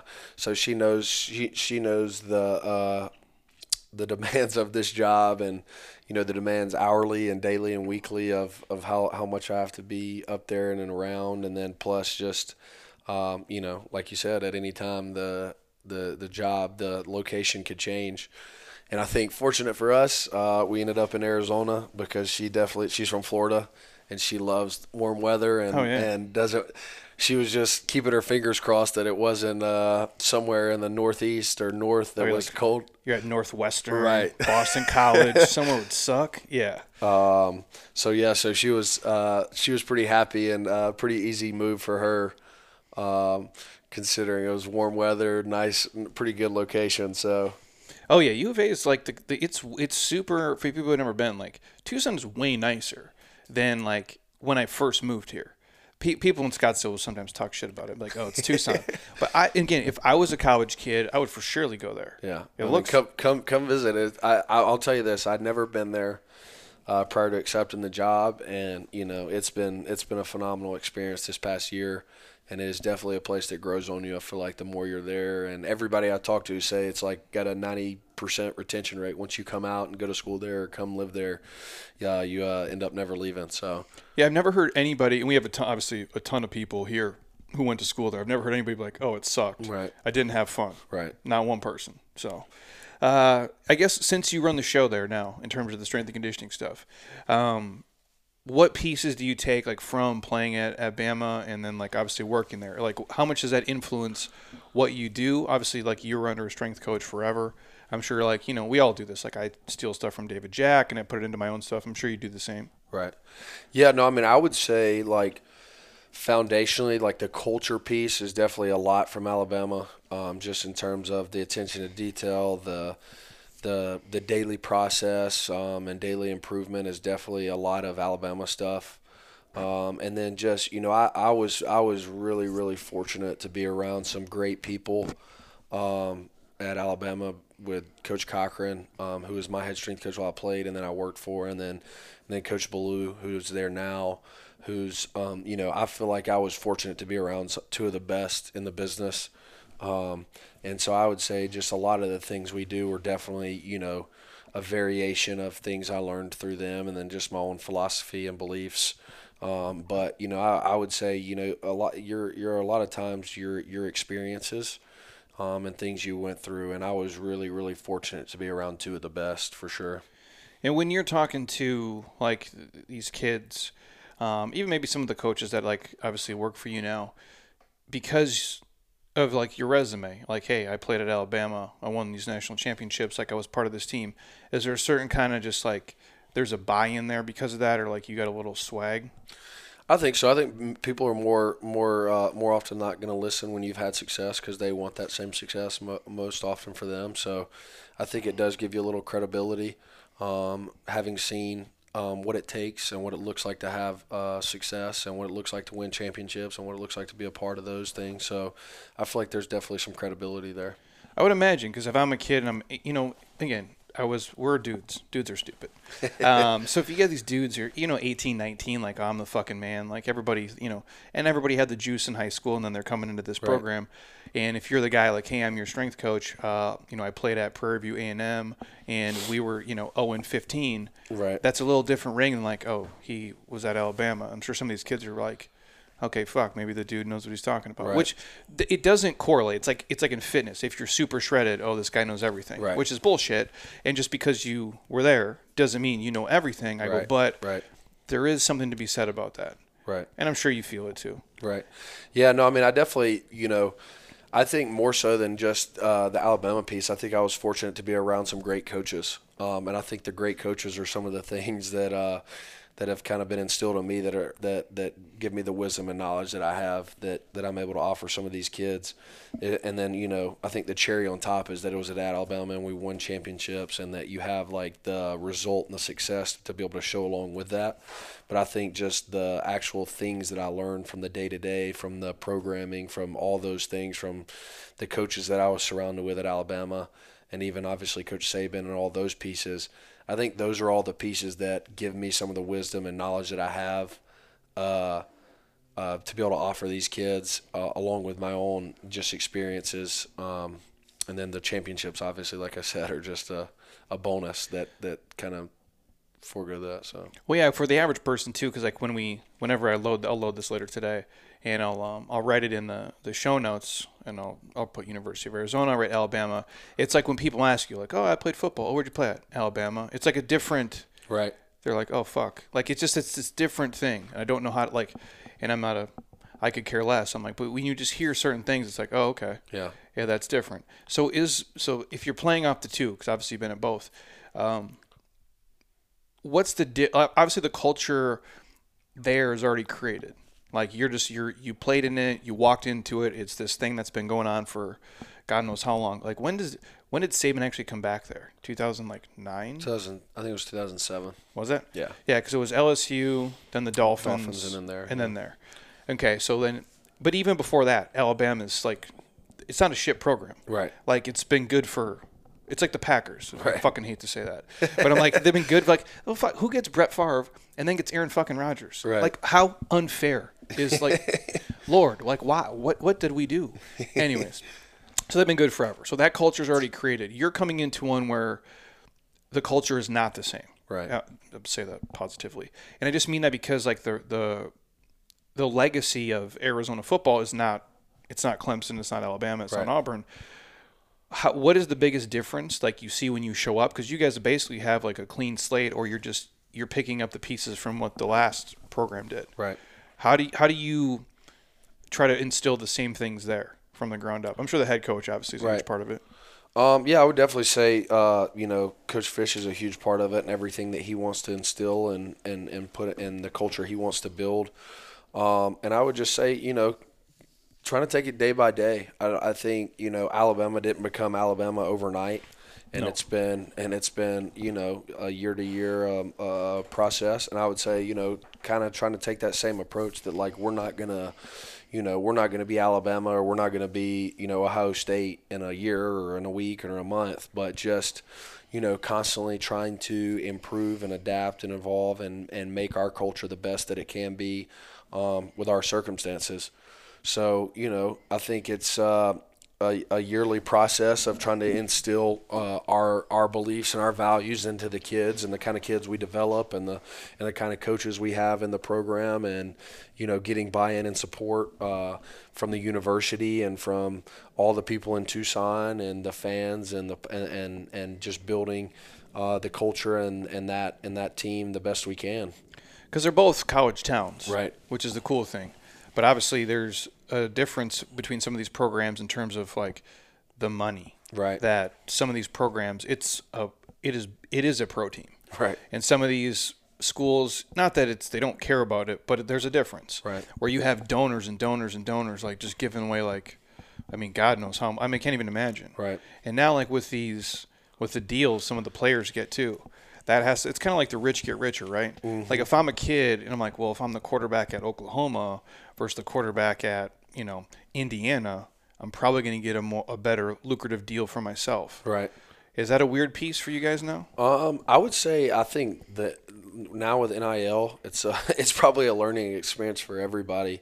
Um, you know, I would say Arizona has great support. I mean, there's a million people in Tucson. You know, and Arizona has a great fan base. I mean, you look at what the basketball team's doing. You look at what oh, women's oh, yeah. basketball did playing in the national championship last year. You look at the just all the other sports. I mean, one thing that shocked me, um, having never been to Arizona prior to taking the job, is is you pull in the stadium and it's like national championship drive and you just drive down this this road and you see softball national championships you see baseball you see basketball and you and so Arizona has a great history and tradition with a lot of sports and it's just like just getting people to believe and buy into that from the football side of things. Uh, I think I think the the amount of success we can have is kind of limitless. It's just you know we're in the process of, of laying that foundation and getting people to believe in it and buy in it buy into that um, but yeah, I mean, I definitely think there's obviously differences between you know your Oklahomas and your and your other schools or this school and you know that school. But I think you know it's all about you know uh, there's like I said, there's a million people in Tucson. Or if people buy in and believe in what Arizona's doing, then you know I think the resources that our players could have is kind of unlimited. It just depends on how many people are willing to buy in and believe and and and you know support support the players, support our team and and help us become great. And for the um, like the NIL deals with these kids, is there like a department that like? Yeah, so I think, like I said, it's kind of a learning process that yeah. even the NCAA is working through. So you know, I think we're working on having like an NIL department and and and giving these kids the like I said, everything is is a work in progress with this because it's also new. But giving these kids the the the most support around them as we can as everybody's kind of trying to work through this. And for people who are listening who don't know, this is essentially where these kids can get paid. Right. Yeah. End of the yeah, day. Basically. So you get this dynamic where maybe you get a kid who's 18 who just signed a deal for a million bucks and you're the lowest assistant making $30,000. right. Isn't that fucking weird? Yeah, I mean it's got to like I mean it's it's you know, like you said earlier it's it's almost pro sports. Uh, you know. So it's it's definitely the college sports is changing. Um, and uh, you just got to be able to adapt and evolve with it. Yeah, it'd be interesting to see like how it plays out. Like I'm a fan of it, obviously. Like if, if I mean, I hear the arguments both ways. Right. But these things generate like right. billions with the right. B dollars, and I don't know. It's tough, man. Because I would be, I can say it now because I'm older. Like I would be a good steward of like someone gave me five million bucks today. Like my life isn't going to change at all. But at 18, if someone gives me a million dollars, it's different. Yeah, I could see me being an asshole real quick. Yeah. And doing some real stupid stuff. Right. So that's kind of crazy. Uh, I'll get you out of here in a minute. How do you um how do you balance your uh like work life, personal life, home life? Is there a balance? Is there any like is there certain times of the year you try to do certain things or when you go home is there like a hard stop on stuff and, and what is the kind of day to day like now? Like what time do you get there? What time do you, you typically leave? Um I don't know if there's a, a balance. Uh, like if you put it on a scale, I mean, it's not gonna be, it's not gonna sit even. I'm, f- uh, I'm familiar. Yeah. So I think it's more so just uh, you know shifting your focus depending on where you are and what you're doing. Um, you know, I would definitely say, obviously, if you if it was on a balance scale, you know, it definitely consumes a lot of my time, energy, and effort. Um, you know, a typical day, depending on what time, like, you know, our the way the way our my schedule works is is it depends on the time of year, right? So if we're in the off season, I'm full go. That's I'm uh, like during this time right now, um, you know, I'm full swing. So you know, we're typically lifting, like I said, four times a week. You know, our first lift group's at 6:30. I'm usually there by 4:30. You know, reviewing, going through everything. Um, you know, making sure everything's set, making sure I'm organized and detailed to meet with my staff at 5:30. Uh, we set up, then we start that first lift group at 6:30. Then we'll have three, we'll have four lift groups um, throughout the day, and we'll usually wind down with that last lift group um, and be finished by about 3:30 or 4 o'clock. Then we break down the weight room, clean. You know, I decompress, look through, look back through our numbers. Um, and you know, do we have staff meeting? Do we have a team meeting? Do we have any afternoon meetings? Um, and then usually I try to get a lift in at some point. Um, usually mine mine ends up happening at the end of the day, unfortunately, just because you know it's either wake up earlier and get there before 4:30 and do it, or do it at the end of the day. So I've been I've been on the end of the day trying to squeeze in, um, get as much as I can in at the end of the day. Um, and then uh, you know typically don't get out of there sometimes in, in the off season until six, six thirty, five thirty, somewhere in that range, uh, and then you know go home, enjoy time with uh, Kristen, and you know eat dinner, and then relax for a couple hours, and then hit the bed and go back and do it all again the, the next day, and that's usually what you know basically from January to March or April looks like. Um, and then May, we get May is you know probably timed perfectly because we get uh, three to four weeks in May to kind of get some downtime and recharge, and then get ready to do it again in the summer. Um, so kind of the same schedule for June and July. Uh, maybe get out of there a little bit earlier on some days in the summer, um, just because uh, the coaches are usually on the road recruiting in July, so we usually don't have too much afternoon stuff. Um, and then uh, you know once the season hits, you know some days you may not have to be up there quite as early, but I'm typically there by about 6.30 7 o'clock at the latest and then you know we have practice and don't get off the field till 6 6.30 you know get home by about 7 so it's uh it's uh you know It's a your lot, life. it's a lot of hours it's a it's it's definitely my life and i think you have to have somebody around you that knows that and supports you and and can handle those those demands and those hours but you know i would say it's also probably one of the most rewarding jobs and you know, I don't even honestly, I don't even like calling it a job. I, it's it's like I get to show up and I wear gym shorts and a t-shirt and and hang out in the weight room with football players. Like, you know, it, it, it's not too bad. no, it could be worse. right, Uh, but for people, it is your life. right. It's everything. So when you're when you train, like what do you train a couple days a week now? Like how do you? Um, I try to go four days, um, upper lower. Um, take Wednesday as a recover active recovery day, um, and then you know if I'm around on a Saturday or Sunday, I might you know get a little extra in, or if I come up to Scottsdale, I might get a Sunday Metcon in. You know? Oh yeah, today wasn't too bad. No. So like when you're, I guess for the people listening, like, uh, well, I'll ask this question first. Since obviously you've been through it, and now you're like you have a team. To the younger people who are in your stuff, like the lowest guys you got, or if you have like interns or you get GAs and stuff, do you ever be like, hey, bro, like if you love it, it's worth it? Because I'm sure sometimes Absolutely. they have to look at you like, bro, what the fucking what what, are we doing? Right.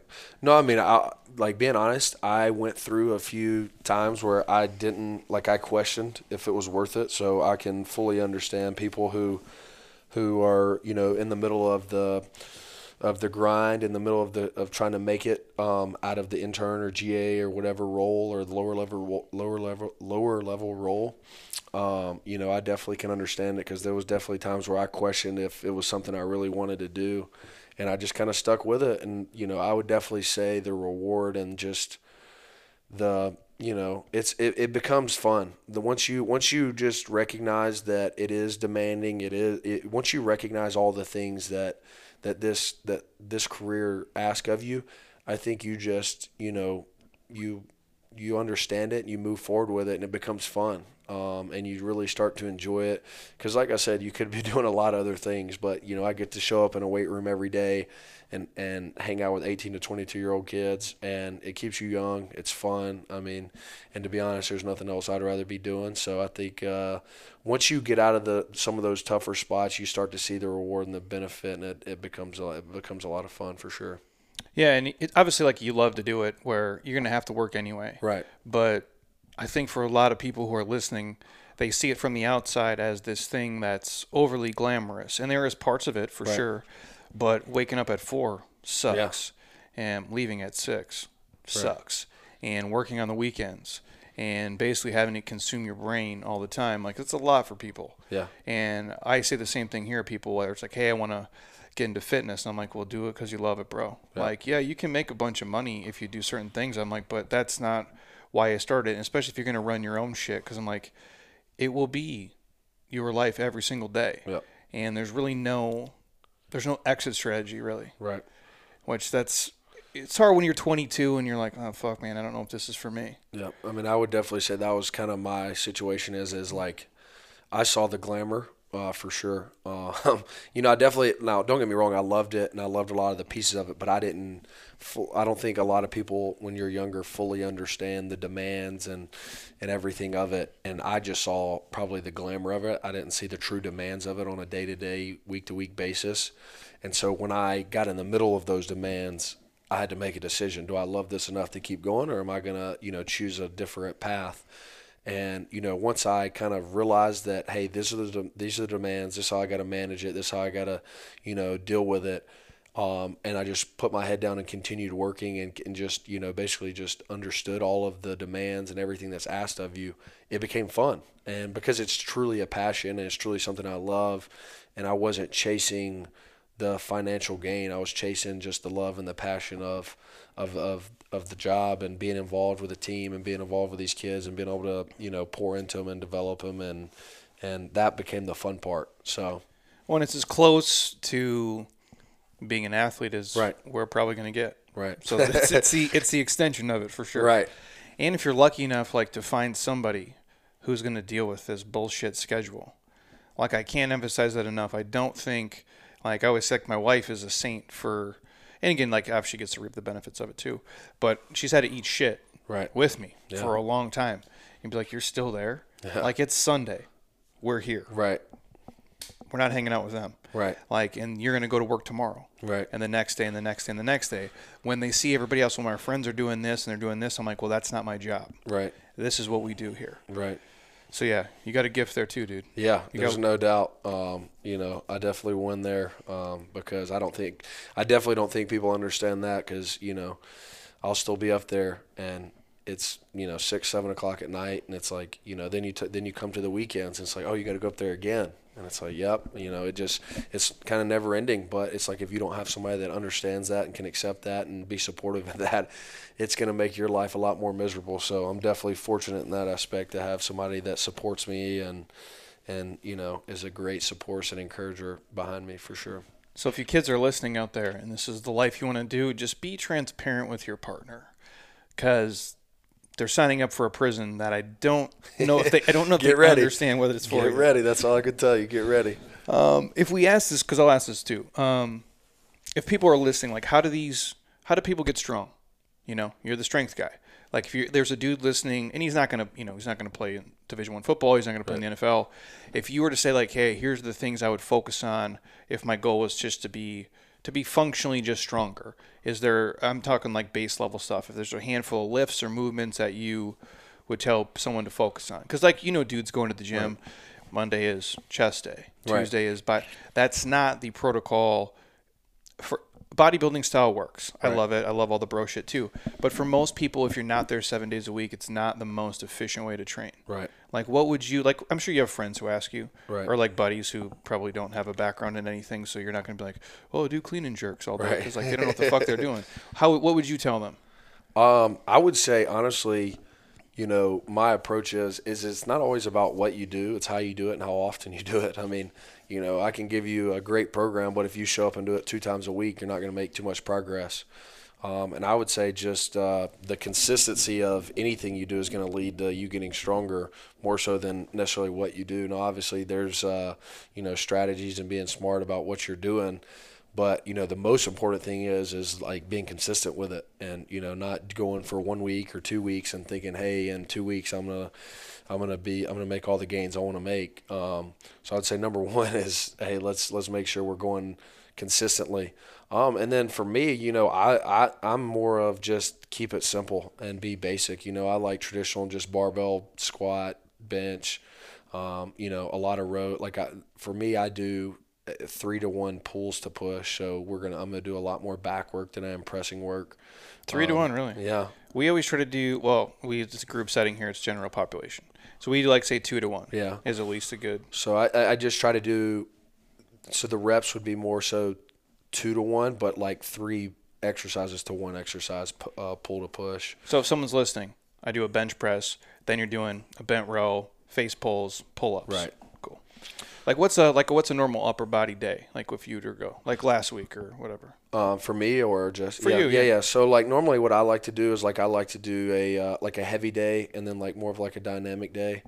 Um, so like I'll do just like your traditional like heavy bench and I'll just vary. You know I might do a barbell bench, I might do a football bar, I might do floor press, um, something kind of heavy, and then I'll do um, that with some pull ups, and then I'll do like a dumbbell incline with some different row variation, um, and then I'll do um, so a bi and a tri, uh, and then I'll hit some shrugs. And you know, like I said, it's pretty. It's pretty. It's not gonna wow you or blow you Yeah. away. It's more so just being consistent with it. And then you know, kind of the same thing on lower body. I'll do a squat. I'll do a pull, and then I'll do. You know, I typically like to do a lot of single leg movements.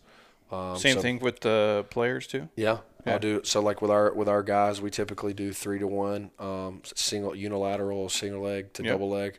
So we'll do a lot of pistol squats, single leg RDLs, um, elevated pistols. You know, a bunch of different variations of single leg movements. Um, And then you know our double leg movements are things people have always uh, you know our uh, will be your back squat, your you know safety bar back squat, you know whatever's easier on the shoulders. Yeah. Um, and then so yeah, so it's not not anything too complex. And you got you have everybody back squat. Um, at different times of the year. So early on, uh, most most people barbell back squat, and then you know as we get closer to the season, uh, we transition to more of a safety bar Hatfield type squat or safety bar Hatfield split squat. Um, so it's interesting because some obviously some people the the the protocols are different for Right. everybody. Like where you know Mike Boyle, Right. like so Mike Boyle's like back squats suck shit. right, He says the same thing about burpees, which uh, I can go back and forth on certain things. Like where they'll do mostly split squats. right. Like why do you guys like? And again, how you do way more unilateral than like the bilateral stuff, and why is that? Um, I would say just to develop knee strength and stability, um, just for the nature of the game. You know, a lot of your time is spent, or you know, just trying to to maintain that lower body strength, and you know, a lot of times you have asymmetries from right to left, and that leads to a lot of soft tissue injuries, and then just the nature of the sport of trying to be strong um, on a, on single leg movements, because that's what a lot of times shows up on the football field. Um, so, like I said, we'll do split squat, we'll do rear elevated squat, we'll do step ups. You know, we'll do a lot of different variations of of single leg movements, just because that's what's going to show up and transfer to the football field the most, um, and that's what's going to help keep you um, healthy the most. Um, is being able to be strong on one leg. And that's what I would tell anybody who listens. Like you, you, we think we're symmetrical, we're not. Right. And you do have a dominant arm and a dominant leg, Right. hundred percent. And they're a lot of times not even really close, Right. um, with how strong they are. And I don't think a lot of people, if you only train bilaterally, like that's all you kind of really see. Uh, do you do any uh, conditioning on your own? Like that's like kind of built in. Um, actually, I usually try to lunge most days. Lunging is usually my conditioning. Oh yeah, like what's uh like what protocol? Like I- I min- I- time minutes. Uh, I usually try to go like 400 meters, or 15 minutes, 10 to 15 minutes a day. oh yeah. Just get out and lunge, uh, listen to a podcast, and usually that's my conditioning. It's just quick and efficient. Or, you know, on the weekends I have a bike, a ski in a row. I'll traditionally throw that in there some weekends if I'm at home, at the house, around. Um, Yeah. So I, you know, it's just I try to vary it, but I don't do too much just running. Just more so just either lunging or like a cardio circuit, through a bike, ski and row. Well, you're a big dude too. That's running is probably not Yeah. the best. I mean, and just in terms of like uh, longevity, Right. uh, joints as well. And it's weird because like arbitrarily, like we'll choose people will put on shoes and they'll go run. And if you like it and you're you enjoy it, I go, it's fine. But t- if we say, hey, I'm going to go run for 30 minutes, that's acceptable. But if we said, hey, I'm going to do lunges for 30 minutes or step ups for 30 minutes, people look at you like you're crazy. Right. What's the difference? Right. And to me, I'm like, if you're talking about like what's the bigger bang for your buck, like I would argue step ups or lunges Right. all day. Um, so if you give advice to some of the people who we talked about a little bit, um, looking to get into this life, like if they want to get into whether it's fitness in general or just kind of the, your strength and conditioning route, is there what's the best way for them to go about it? If the kid's he's in college right now, maybe he's you know studying kines or who knows what it is, Right. and he's a senior. What's the the next step for him, and, and what would you kind of tell him? I would say. Or if someone reaches out to you, they send you an email. Hey man, I want to do what you do. Yeah, um, I would say uh, you know find a, a great place to intern and, and get your career started as early as you can, because uh, you know I faced the decision uh, pretty early on to keep playing uh, uh, football when I was finished at Alabama. I had a I had a opportunity to keep playing, whether it be arena or overseas or CFL. I had a few different opportunities.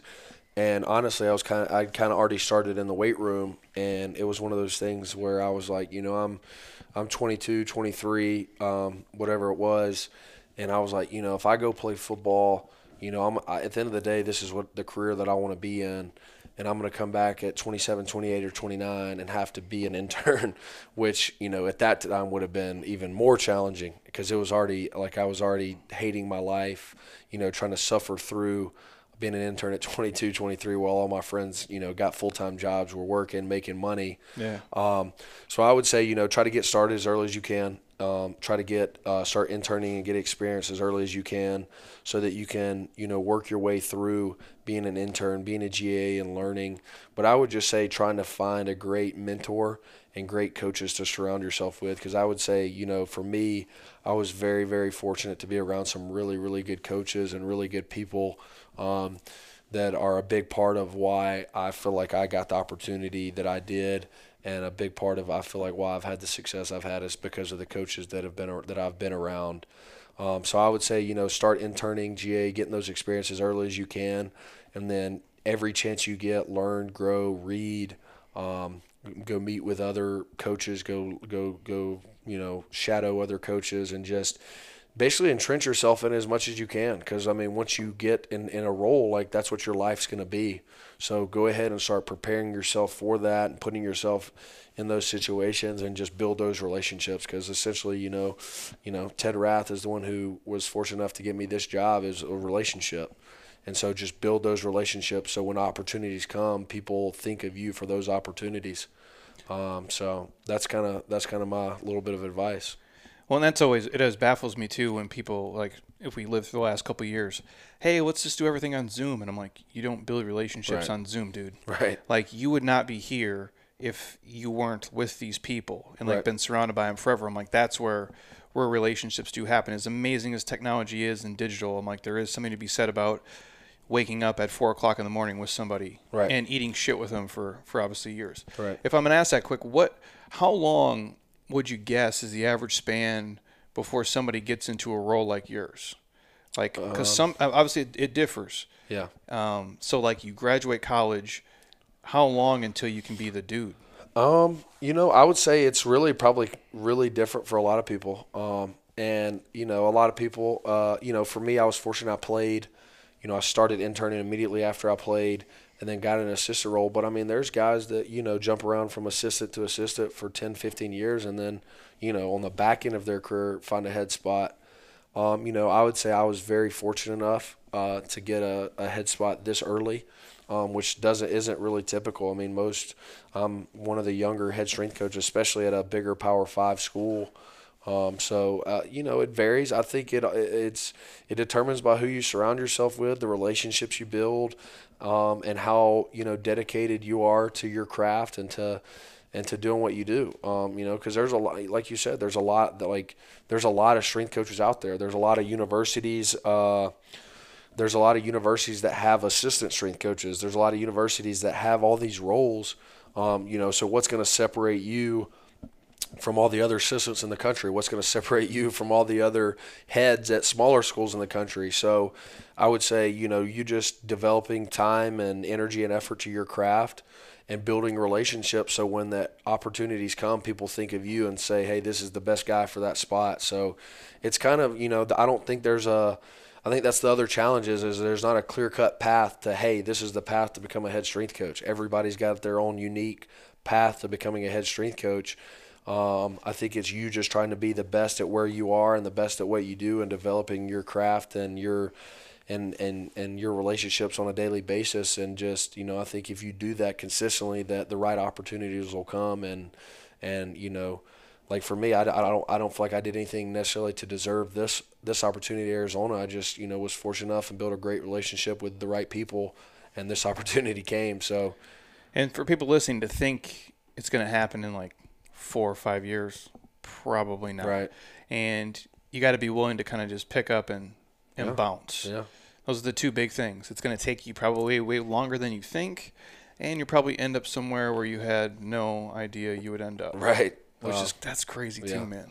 I mean, I would say any if the biggest thing that I've learned through the course of you know this career is just you know patience. I was probably one of the more impatient people, uh, you know, my whole life, and I think one of the biggest things that I've learned through this career is just patience. Um, you know, and I would definitely, if I have any advice, it's just be patient and continue to work and and just improve on a daily basis and just be patient and the right opportunities, the right things will come your way if you just continue to work and and improve daily.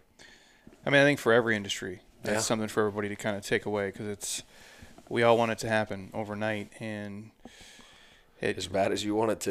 it hasn't Because worked. I, cause I tell you this, I, I probably want it to happen overnight more than anybody. But the more you're in it, you just realize, man, it's not going to happen overnight. You just got to day to day try to improve and get better. Well, and now you probably see it because where you're at, there's dudes who are, um, imagine all over the country, way older than you, Right. who have been in assistance for like a decade, Right. two decades, There's no doubt. and they're still not in that spot. Yep. So that's crazy, dude.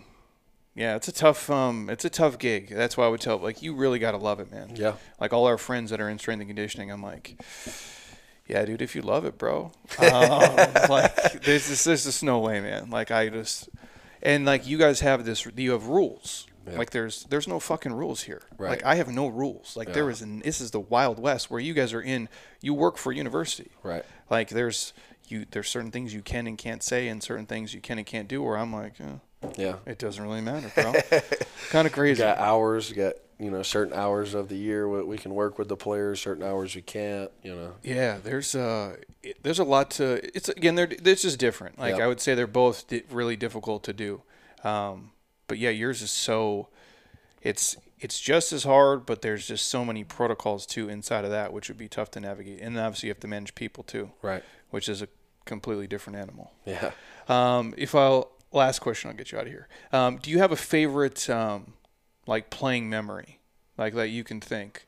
Um, maybe it's high school. I'm sure it's college. I would imagine. Yeah. Like where you're like, this is the coolest fucking thing, like that I I've been a part of that. And I say that for people because like you're never gonna get that juice back. Like when you run out, like for whatever game, like that's never happening again. Right. When you walk into the weight room, no one's there, Right. and no one gives a shit. Right. Where like when you run out against like LSU, it's like, oh fuck, like you just feel something different Right. probably.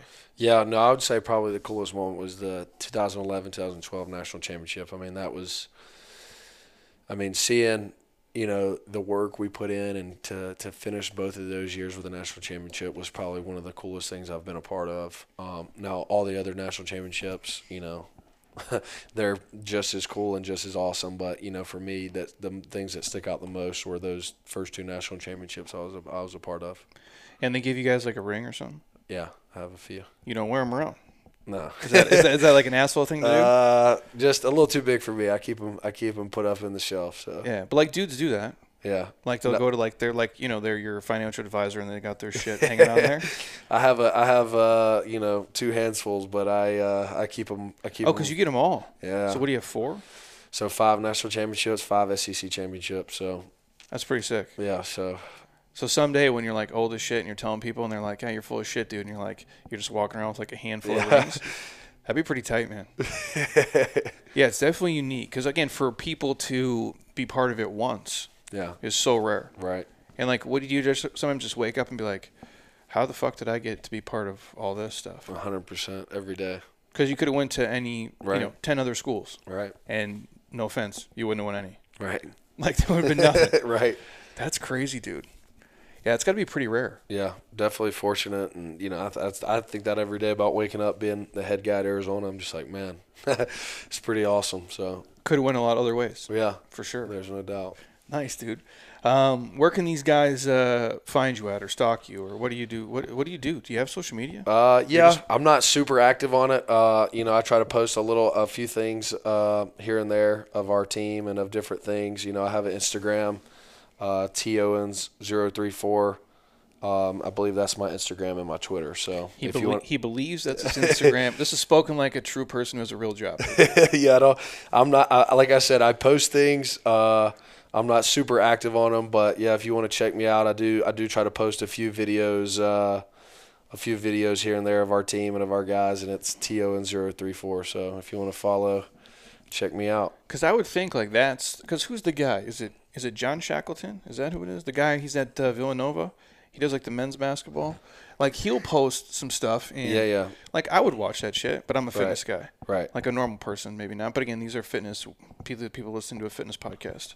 Right. I think it would be cool to see some of those things. But Yeah, so maybe I, maybe I start putting a little bit more content out there for you guys. yeah, but I'm like, you guys are working too, so it's like that's it's hard. and you do work for a school, right. So I'm sure there's certain rules Yep. with social media for the kids as well as Right. you as well. But yeah, man, this is dope, dude. Um, so when you guys, what's your when you guys start? August? Yeah, so uh, we'll open up the season. Uh, I believe uh, the right after the last weekend of August. So we have a pretty uh, should be a fun year. We had a great recruiting class, number one in the Pac-12. Um, No shit. So um, it's, it should be a f- pretty fun year. Now we just got to get there. So Is this is the first like year of all your guys' stuff, right? Because you Um, walked into, or was it last year? so last year well, I got there uh, January 2022. Um, uh, excuse me, 2021. Sorry. So this is now The last three years, all the same. Yeah, shit, yeah, yeah. So no, January 2021 was uh, when I got there. So we just completed our first year. Now we're kind of uh, gearing up for year two.